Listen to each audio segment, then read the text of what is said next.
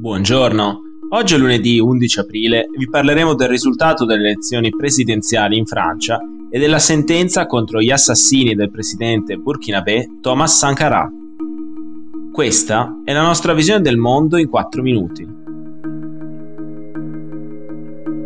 Il prossimo 24 aprile saranno Emmanuel Macron e Marine Le Pen a sfidarsi ai ballottaggi per la presidenza francese questo è il risultato del primo turno delle elezioni che si sono tenute ieri in Francia, con un'affluenza del 73,5%. Secondo i risultati parziali, il presidente in carica Emmanuel Macron del partito République Marche ha ottenuto circa il 28% delle preferenze. Seconda è arrivata la leader del partito di estrema destra Rassemblement National, Marine Le Pen, che ha ottenuto circa il 23% dei voti. A sorpresa, è arrivato terzo il candidato della sinistra radicale Jean-Luc Mélenchon, che ha raccolto il 21% dei voti. Debacle per Eric Zemmour, a cui i discorsi incendiari, xenofobi e orientati verso gli elettori ancora più a destra del Rassemblement National hanno garantito appena il 7% delle preferenze. Il risultato peggiore è però quello registrato dai partiti storici dell'arco parlamentare francese. I repubblicani, partito dell'ex presidente di centrodestra Nicolas Sarkozy, e la loro candidata Valérie Pécresse si sono fermati al 5%, nuovo minimo storico. Ancora peggio è andata ai socialisti. La candidata Anne Hidalgo, sindaca di Parigi in carica, ha convinto appena il 2% degli elettori. Anche per il partito dell'ex presidente François Hollande si tratta del peggior risultato della sua storia. In vista dei ballottaggi del 24 aprile, Eric Zemmour ha già dato indicazioni ai suoi elettori di confluire su Marine Le Pen, mentre le candidate di repubblicani e socialisti hanno già fatto sapere che sosterranno Macron al secondo turno. Meno esplicito Mélenchon, che per ora non sostiene in modo chiaro il presidente in carica e si limita a dire che non dobbiamo dare nemmeno un voto a Madame Le Pen. Al ballottaggio delle elezioni del 2017 Macron ha battuto Le Pen con il 66,1% dei voti, ma questa volta il vantaggio potrebbe essere molto più ridotto.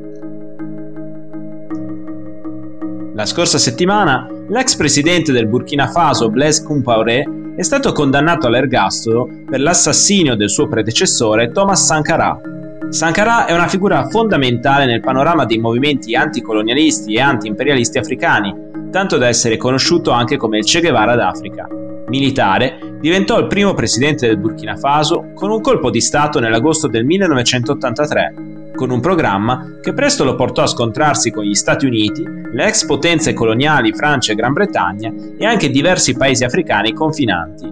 Sankara si rifiutò infatti di pagare il debito estero dell'epoca coloniale del Burkina Faso, cercando anche di liberare il paese dai vincoli commerciali e di importazione imposti dalle potenze occidentali. L'ostilità crescente nei suoi confronti portò al colpo di Stato del 15 ottobre del 1987 orchestrata da Francia e Stati Uniti ed eseguito proprio dal suo vice di allora, Blaise Compaoré. Sankara, allora 37enne, venne ucciso il giorno stesso del golpe. Con lui persero la vita altri 12 ufficiali del suo staff. Il 6 aprile scorso, i giudici di un tribunale militare del Burkina Faso hanno condannato all'ergastolo per l'assassinio di Sankara l'ex presidente Compaoré, l'ex capo della guardia personale di Compaoré, Yacinthe Kafando, e il generale Gilbert Diendéré, uno dei capi delle forze armate burkinabè nel 1987. Altri otto imputati sono stati condannati a pene che vanno dai 3 ai 20 anni di carcere. Compaoré, presidente del Burkina Faso dal 1987 al 2014, vive da 8 anni in Costa d'Avorio, dove è fuggito in seguito alle proteste di massa che lo hanno costretto a rinunciare al potere. Dal 2015 pende su di lui un mandato di cattura internazionale emesso dal governo del Burkina Faso. Per oggi è tutto, dalla redazione di The Vision, a domani.